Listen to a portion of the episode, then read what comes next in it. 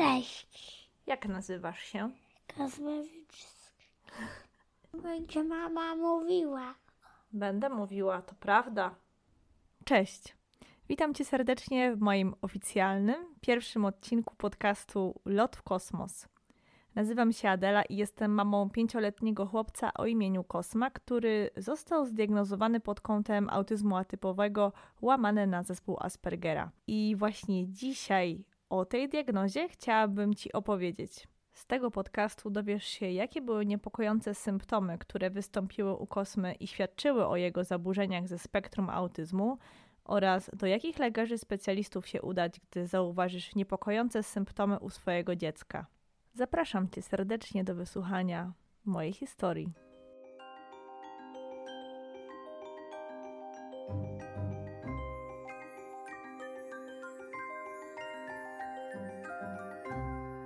Każda przygoda z diagnostyką zaczyna się od hmm, początku. I mówiąc tutaj o początku, mam na myśli przebieg ciąży i poród. Historię przebiegu ciąży i porodu jako rodzice powinniście mieć w małym paluszku z najdrobniejszymi szczegółami, ponieważ każdy lekarz specjalista, czy psycholog, czy logopeda będzie o to wypytywał. Jeśli chodzi o moją ciążę, to była ona dla mnie niezwykle stresująca, ponieważ istniało podejrzenie zespołu Downa u Kosmy. Miał on bardzo wysoką przezierność karkową i brak widocznej kości nosowej.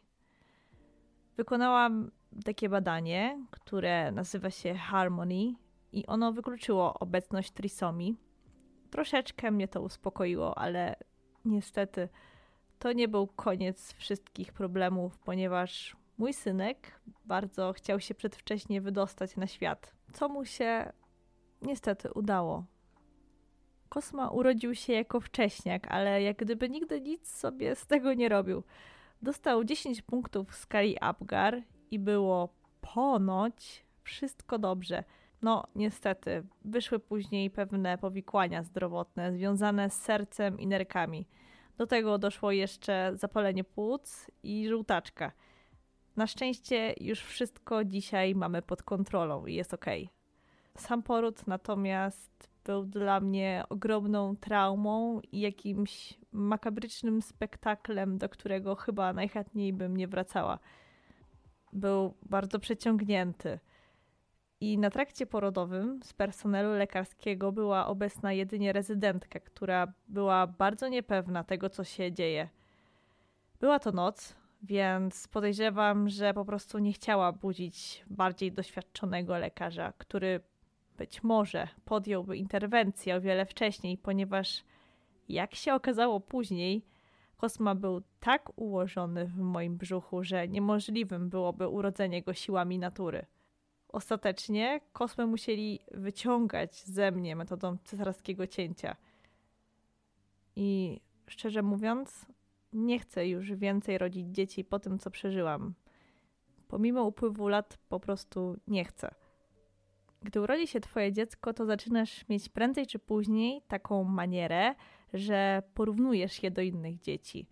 I to moim zdaniem jest całkiem w porządku, ponieważ jesteś w stanie wychwycić pewne nieprawidłowości. Muszę ci powiedzieć, że nie miałam wcześniej do czynienia z noworodkami ani z małymi dziećmi i nie mam rodzeństwa, jestem po prostu jedynaczką. Byłam całkiem zielona w około dziecięcych kwestiach. Uczyłam się czytając książki, rozmawiając z innymi rodzicami, ale także czytałam parentingowe fora internetowe. I szczerze nie polecam tego każdemu, bo trzeba robić bardzo, bardzo mocny przesiew informacji.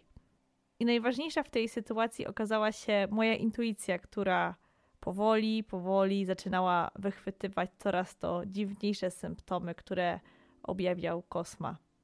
Pierwszym takim symptomem był opóźniony rozwój fizyczny. Kosma miał wzmożone napięcie mięśniowe i już od czwartego miesiąca życia musiał uczęszczać na rehabilitację metodą Wojty, także była to dość poważna sprawa. Po drodze nosił jeszcze poduszkę frejki i kask korygujący wypłaszczanie główki, czyli miał całkiem dużo problemów już na samym starcie. I kiedy inne dzieci siadały w wieku 6 miesięcy, to Kosma usiadł dopiero w wieku roku. Ominął też moment raczkowania. Poruszał się w taki sposób, że albo się turlał, albo czołgał jak żołnierz. I pediatra tłumaczył to tak, że każde dziecko dojrzewa w swoim czasie i robi takie rzeczy, na jakie czuje się gotowe. Co było dla mnie całkiem logicznym wyjaśnieniem na ten moment. Kosma zaczął chodzić w wieku roku i czterech miesięcy, ale jego ruchy były bardzo niepewne i chwiejne. I wiem, jak dzieci w wieku roku i czterech miesięcy potrafią się poruszać, no bo skaczą, tańczą i są całkiem skoordynowane. Mój syn natomiast był tego totalnym przeciwieństwem. Proste czynności typu na przykład kopnięcie piłki czy jej rzucenie były dla niego a wykonalne. Na przykład nie umiał skakać, pomimo tego, że bardzo się starał i wiedział, na czym polega proces skakania, to odnosiłam wrażenie, że coś go blokowało. Wtedy myślałam, że po prostu hmm, jest jaki jest i że jeszcze ma na to czas. Wtedy nie zaliczałam tego jako objaw autyzmu. Natomiast kolejny objaw, jaki Kosma zaczął przejawiać, mogłabym już spokojnie do niego zaliczyć. Nietypowa zabawa zabawkami. Na przykład, zamiast jeździć samochodzikiem po podłodze, odwracał go i kręcił jego kółkami. Po prostu był mega oczarowany tym, jak te kółka się kręcą. Oprócz tego fascynował go sam fakt otwierania i zamykania, czy to drzwi, czy szuflad, i nie chodziło o to, że w tej szufladzie jest coś fajnego, tylko o sam fakt otwierania i zamykania. I było to takie powtarzające się zajęcie, które potrafił robić przez długie minuty. Mm, do stymulacji wzrokowych doszła jeszcze fascynacja światłem, i była to dosłownie wielka miłość, no bo Kosma potrafił bardzo długo wpatrywać się w intensywne źródło światła lub jakieś hmm, migoczące elementy. I gdy nas już bolała głowa i oczy od tego, to nadal potrafił się patrzeć. Kolejnym bardzo alarmującym objawem był brak kontaktu wzrokowego z ludźmi. Jeżeli już patrzył się na nas, to tak spod tak zwanego byka. Ponadto słabo reagował na swoje imię. Było to takie bardzo losowe, czy zareaguje, czy nie. I czasami był tak skupiony na swoich zajęciach, że nie sposób było go od nich oderwać. Na kolejnej wizycie lekarskiej nasz pediatra stwierdził, że Kosma ma w sobie coś z dziecka z ADHD, ponieważ wtedy był niezwykle nadpobudliwy. W sumie nadal jest. Pediatra zalecił nam wizytę u neurologa i tak naprawdę od tego momentu zaczęła się prawdziwa diagnostyka. Neurolog stwierdził zaś, że Kosma być może nie jest jakoś tam idealnie neurologicznie rozwinięty, porównując inne dzieci, lecz też nie ma jakiejś tragedii i mocno nie odstaje. Zasugerował jednak, że nam bardzo ważną rzecz, żebyśmy poszli na dodatkowe badania do laryngologa i do okulisty. I to, co wyszło u Kosmy, przerosło nasze najśmielsze oczekiwania. Niestety w tym negatywnym sensie. Laryngolog stwierdził, że Kosma ma ubytki słuchu minus 40 dB na obu uszach, co w sumie równało się niemalże z głuchotą. Wyobraź sobie, że chcesz z kimś porozmawiać, mając głowę pod wodą. Tak mniej więcej słyszał mój syn wtedy. Dla takiego małego dziecka pierwsze 2-3 lata są bardzo ważne i kluczowe dla rozwoju a on w wieku dwóch lat miał zaburzony jeden z ważniejszych zmysłów potrzebnych w rozwoju. Kosma potrzebował natychmiastowej operacji, która polegała na włożeniu w jego uszy drenów, które wyglądały jak takie bardzo drobne rurki. I jeśli się pytasz, to nie, nie było ich widać z zewnątrz. Dodatkowo został wycięty trzeci migdał, który prawdopodobnie powodował zbieranie się wody w uszach. Po operacji Kosma zaczął natychmiast słyszeć, a ja zaczęłam pokładać bardzo dużą nadzieję w tym, że jego rozwój ruszy z kopyta, czyli zacznie mówić i reagować w końcu na swoje imię. W międzyczasie byliśmy umówieni na wizytę u okulisty i zależało mi na naprawdę dobrym specjaliście, więc musieliśmy na tę wizytę troszeczkę poczekać. I po około dwóch, trzech miesiącach, kiedy już wizyta się odbyła, dowiedzieliśmy się kolejnych przytłaczających rzeczy. Kosma ledwo widział, miał wadę wzroku plus 8 i plus 9. I teraz, co z tego wynika? To, że przez dwa lata miał zaburzone dwa najważniejsze zmysły, kluczowe we wczesnym rozwoju małego człowieka, czyli wzrok i słuch. I nie dziwię się, że sprawiał wrażenie zamkniętego w swoim świecie, bo on dosłownie był zamknięty w swoim świecie. I pomimo tego, że nie jestem lekarzem, to naprawdę polecam ci, zanim zaczniesz diagnozować swoje dziecko pod kątem autyzmu, udać się z nim najpierw do laryngologa i do okulisty. Być może twój potomek nie ma w ogóle autyzmu, a po prostu zaburzone zmysły i odbiera świat inaczej niż powinien. Po założeniu okularów rozwój kosmy ruszył nareszcie do przodu. Przed ich założeniem mówił tylko pojedyncze sylaby i gaworzył, ale to nie było nic, co można byłoby nazwać mową. Występowało jednakże wcześniej u niego takie wskazywanie palcem i próby podejmowania kontaktu z nami, co było obiecujące w kontekście rozwoju mowy, ale nadal to nie było to. Sytuacja wyglądała mniej więcej tak. Kosma, patrząc się na moje usta, powtarzał ruchy moich warg, ale nie wydawał dźwięków. Dlaczego? No mam teorię, że coś tam widział, jak przez mgłę, ale nie słyszał dźwięków. I dopiero gdy połączył sobie dźwięk i obraz, to nagle wszystko zaczęło się układać. Żeby nakreślić tobie ramy czasowe, to Kosma już wtedy miał około 2,5 roku. Wtedy dopiero zaczął się prawdziwy rozwój jego mowy. No właśnie, bo jak zaczął się rozwój mowy, to wraz z nim przyszły nowe problemy.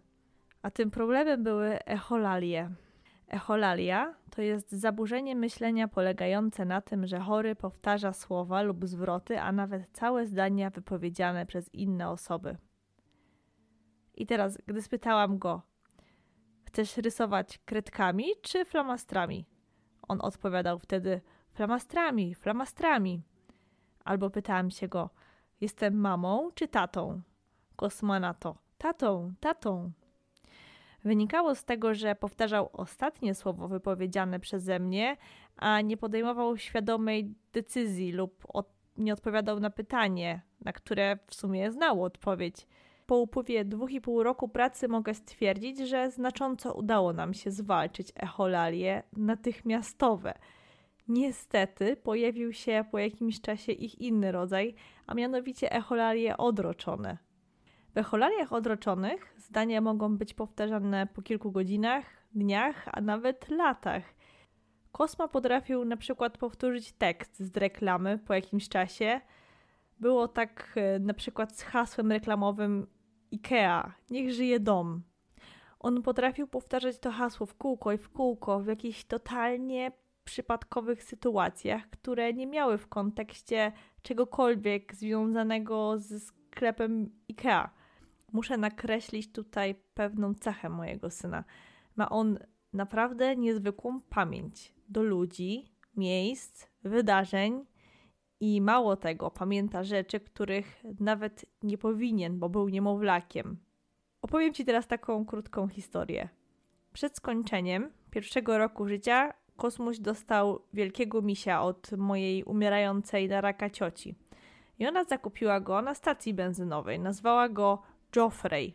I jak bawiła się z Kosmą, to opowiadała mu historię tego misia, skąd go kupiła i jak go nazwała.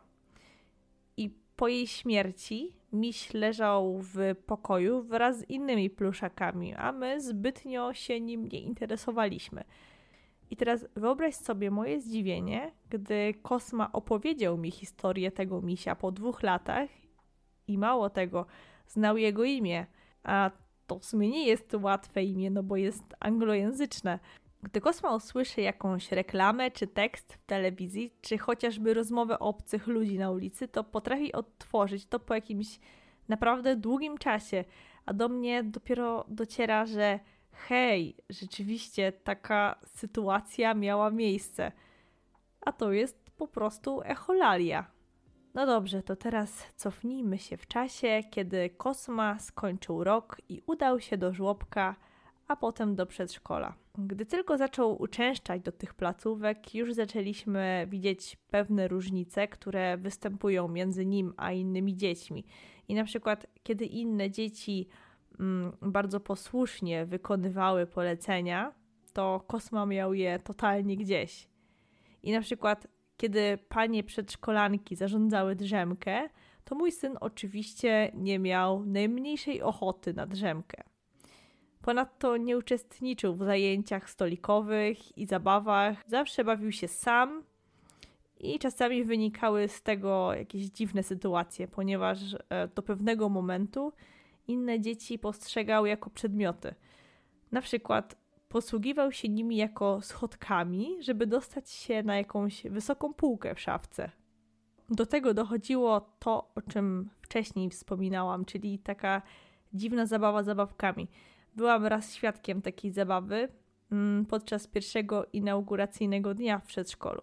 Kosmuś po prostu wziął sobie wózek dla lalek, odwrócił go do góry nogami i sobie zaczął kręcić kółkami. I z tego wszystkiego wynikały duże problemy, ponieważ jego indywidualizm i niesubordynacja wobec pań przedszkolanek oznaczały bardzo duże kłopoty.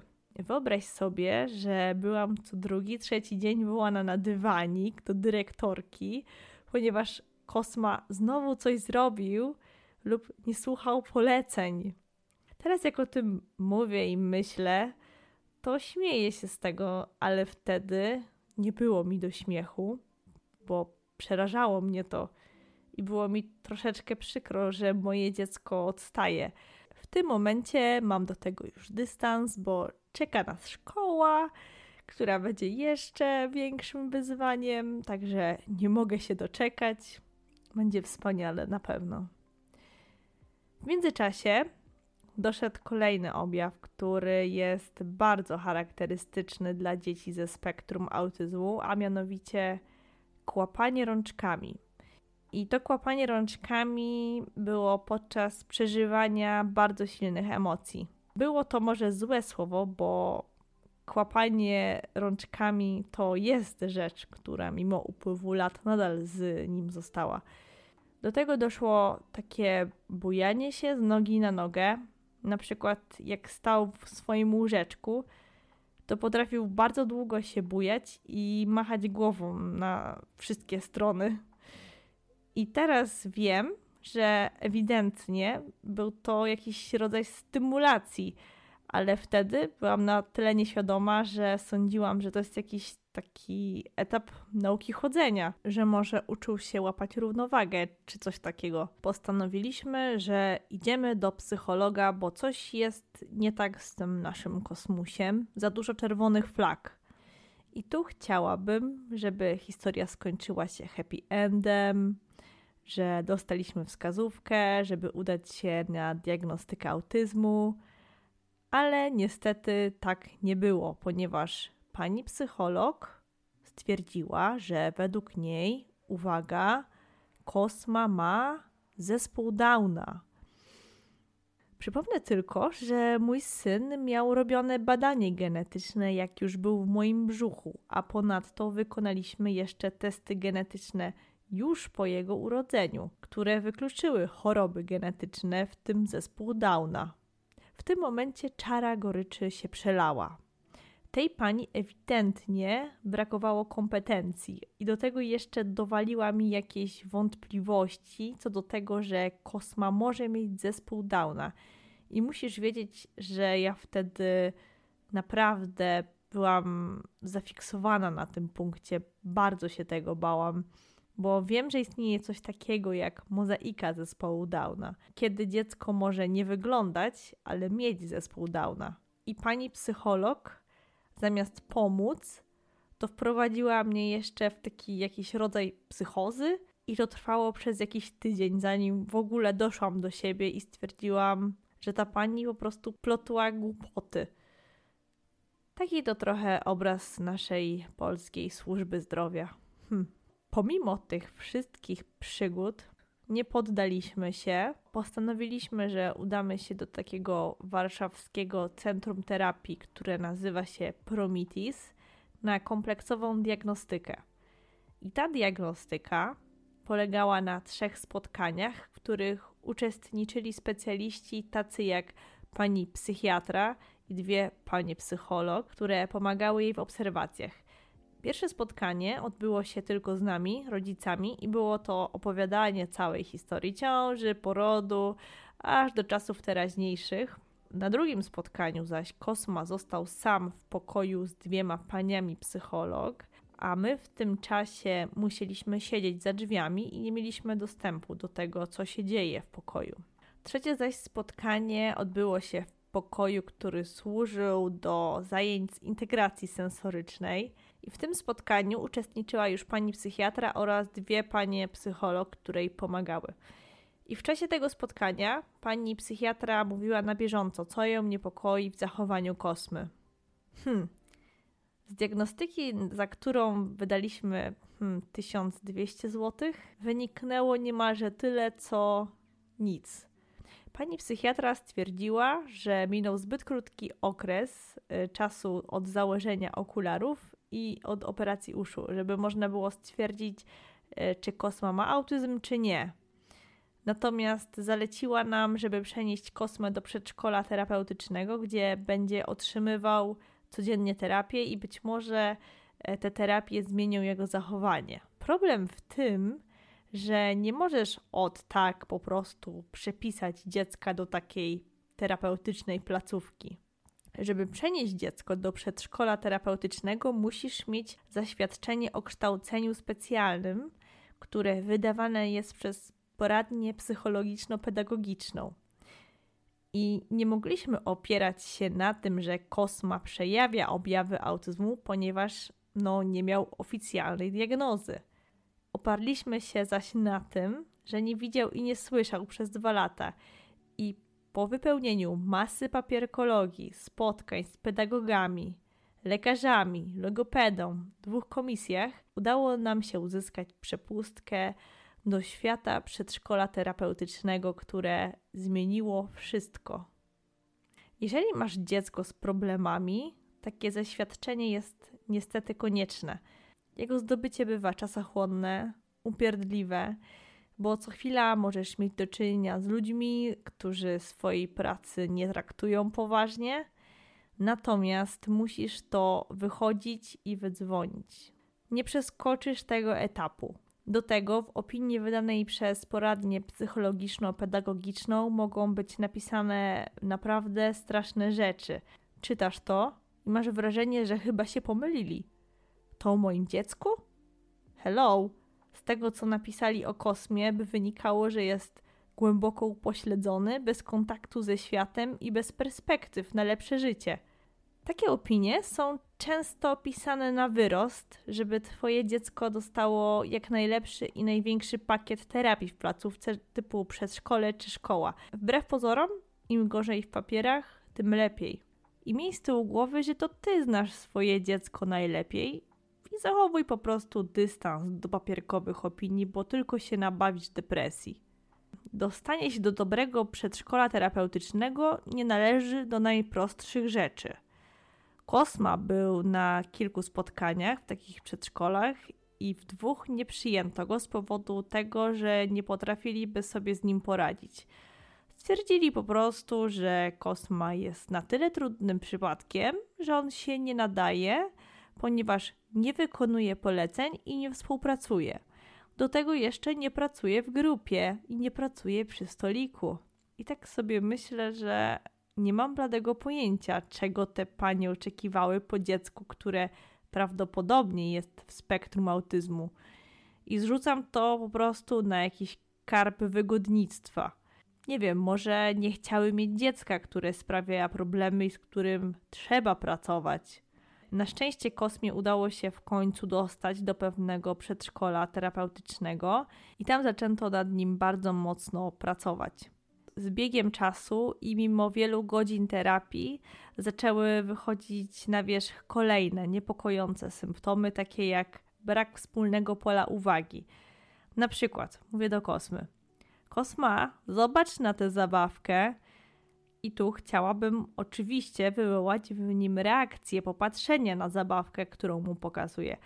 Mm, niestety byłam zazwyczaj olewana przez własne dziecko, a moje usilne próby zwrócenia na siebie uwagi e, spływały po nim jak po kaczce. Brak wspólnego pola uwagi jest bardzo wielką czerwoną flagą, która jest charakterystyczna dla dzieci w spektrum. Teraz z biegiem czasu, dzięki pracy z terapeutami, łapiemy z kosmą już taki całkiem dobry kontakt, aczkolwiek e, czasami odbywa się to na jego zasadach. I nie zawsze wykonuje to, co chciałabym, żeby wykonywał, ale to ciągła, konsekwentna praca w domu, ciągła praca w przedszkolu terapeutycznym naprawdę przynosi efekty. I nie są one natychmiastowe, ale są. Bywają dni, gdy jest lepiej, bywają dni, gdy jest gorzej. Niestety tak to jest. Gdy mój syn zaczął całkiem składnie mówić, to oprócz wspomnianych wcześniej echolali doszło mówienie o sobie w drugiej osobie. Na przykład zamiast mówić chcę pić, mówił chcesz pić, czy chcesz kolorować kredkami. Jest to rzecz, z którą walczymy do tej pory przez ciągłe poprawianie i zauważamy znaczącą poprawę z biegiem czasu. Udało mi się zaprosić Kosmę na chwilę przed mikrofon i teraz Wam pokażę, jak to wygląda u nas. Co się dzieje? Boli cię brzuszek. Kogo? Kotrysiowi. Chcesz jeść? No to zaraz pójdziemy zjeść. A jak powinieneś powiedzieć? Chcę. No właśnie, chcę. Kosma nabywał z każdym dniem coraz większy zasób słów, aż w końcu doszło do tego, że posługiwał się technicznymi pojęciami nieadekwatnymi do jego wieku, takimi jak na przykład mm, wentylacja grawitacyjna. Fakt, że tłumaczyliśmy mu wszystko, czym był zainteresowany i miał na przykład moment fascynacji rodzajami wentylacji, na tyle, że potrafił rozróżniać grawitacyjną od mechanicznej. No właśnie, a propos fascynacji a może powinnam powiedzieć bardziej fiksacji. Ten objaw możesz kojarzyć z filmów i seriali z przewijającą się tematyką zaburzeń ze spektrum i jest on bardzo charakterystyczny dla autystów. Fiksacje kosmy są przeważnie techniczne, przykład budowa myjni samochodowych, maszyny medyczne typu rezonans magnetyczny, ultrasonograf, aparat rentgenowski, Ogólnie też szeroko pojęta motoryzacja, choć ostatnio doszło również zainteresowanie ludzkim ciałem, na przykład co się dzieje w brzuchu mamy, kiedy powstaje dzidziuś. I są dzieci, które są zafascynowane pociągami lub na przykład przejazdami kolejowymi i szlabanami i wiedzą wszystko na ich temat. Według mnie jest to jedna z tych stron autyzmu, które należy bezpiecznie i pod kontrolą rozwijać u dziecka i okazywać mu jakieś tam wsparcie, no bo kto wie, może Kosma zostanie kiedyś inżynierem projektującym jakieś maszyny czy silniki. I mówię tutaj bezpiecznie i pod kontrolą, ponieważ fiksacja potrafi przejąć kontrolę nad kosmą. I czasami musimy go odsuwać od tematu myjni, gdy już zaczyna przesadzać jego myśli krążą jedynie wokół działania i budowy myjni. Zainteresowania zainteresowaniami to jest ok, ale czasami obok dzieje się życie, w którym warto też pouczestniczyć. Umiejętności społeczne kosmy kuleją, chociaż przyznam, że z biegiem czasu bardzo dużo się zmieniło. No bo kiedyś kosmuś był antyprzytulanie, antycałowanie, antybliskość, antymama i anty wszystko, co związane z ludźmi. Dziś moja mama się śmieje, że jak będzie dorosły, to wytatuuje sobie na klacie słowo mabusia i będzie nosił z dumą. No bo świadome słowo mama dopiero usłyszałam, jak skończył 3 lata, co w sumie jest dość późno, zważywszy na to, że znał już wtedy masę innych słów. I nie ukrywam, że bardzo było mi smutno z tego powodu, że nie zwracał na mnie uwagi ale teraz, teraz bardzo dużo się zmieniło i mogę powiedzieć, że w tym momencie jestem całym jego światem. Kosma na ten moment lubi przebywać wśród ludzi, a szczególnie wśród ludzi dorosłych. Rejestruje, kim oni są, jak się nazywają, co robią, ale raczej nie uczestniczy w interakcjach. Przyjmuje taką rolę obserwatora. I pomimo tego, że wydaje się, że jest zamknięty w swoim świecie i bawi się głośno zabawkami, potrafi zdać szczegółową relację z tego, co się działo, na przykład na spotkaniu rodzinnym. I co zaskakujące, mój syn potrafi zagadać obcych ludzi na ulicy czy w windzie. Jeszcze przed pandemią potrafił na przykład zagadać do policjantów na ulicy. I widzę, jak jego śmiałość czasami wręcz onieśmiela ludzi. No bo utarł się taki stereotyp, że dzieci generalnie są wstydliwe, a tu wyskakuje taki uśmiechnięty kosma i zadaje pytania lub komentuje coś, coś, nie wiem, co mu wpadnie w oko. I dla mnie ta śmiałość jest godna podziwu. Aczkolwiek myślę, że będziemy musieli troszeczkę nad nią popracować, ponieważ kosma jeszcze sobie nie zdaje z tego sprawy, że nie każdy człowiek jest mu życzliwy. Chciałabym jeszcze powiedzieć o tym, że Kosma nie przejawia takich objawów, które być może znasz z filmów czy z seriali, gdzie aktor ustawia przedmioty w rządku w jakiejś tam określonej kolejności. E, nie jest też żadnym geniuszem matematycznym, chociaż kiedyś, kto wie, e, który poda ci liczbę pi kilka tysięcy miejsc po przecinku. Musisz wiedzieć jedną rzecz. Każdy przypadek osoby w spektrum autyzmu to jest zupełnie inna historia. Niektórzy autyści potrafią tak świetnie się maskować, że nie zdajesz sobie sprawy z tego, że ktoś jest w spektrum. A mistrzyniami maskowania to już w ogóle są kobiety. Ale o tym chciałabym nagrać oddzielny odcinek, ponieważ jest to dla mnie niezwykle ciekawy i bliski mojemu sercu temat. No dobrze, pewnie spytasz w końcu, jak to się stało, że udało nam się zdiagnozować kosmę. Przede wszystkim musisz wiedzieć, że taką diagnozę może wydać jedynie lekarz psychiatra. Nie wyda takiej diagnozy psycholog czy logopeda. Musi być to stricte psychiatra. Umówiliśmy się na wizytę do psychiatry dziecięcego, który specjalizuje się w autyzmie, i ta diagnoza była podzielona tym razem na dwa spotkania. Na pierwszym spotkaniu byłam tylko ja z mężem i znowuż było opowiadanie historii życia kosmy, e, zapoznanie się z wydanymi nam opiniami, wynikami badań innych lekarzy itd. Tak itd. Tak Na drugim spotkaniu Kosma był już obserwowany przez e, jakiś tam okres czasu przez panią psychiatrę i ona próbowała z nim złapać kontakt, podjąć jakąś wspólną zabawę, coś takiego. Dodatkowo chciałabym nadmienić, że między pierwszą a drugą wizytą musieliśmy wykonać dwa badania i był to ku ogromnej uciesze kosmy rezonans magnetyczny głowy oraz EEG. Oba te badania wyszły prawidłowo, a Kosma nie miał żadnych dolegliwości neurologicznych.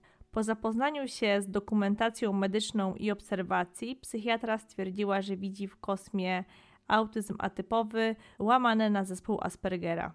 Zespół Aspergera mniej, ponieważ Kosma zaczął późno mówić, a diagnoza zespołu Aspergera różni się od autyzmu tym, że mowa dzieci z zespołem Aspergera rozwija się prawidłowo i w prawidłowych ramach czasowych, czyli nie ma żadnych opóźnień, a Kosma miał opóźnienia.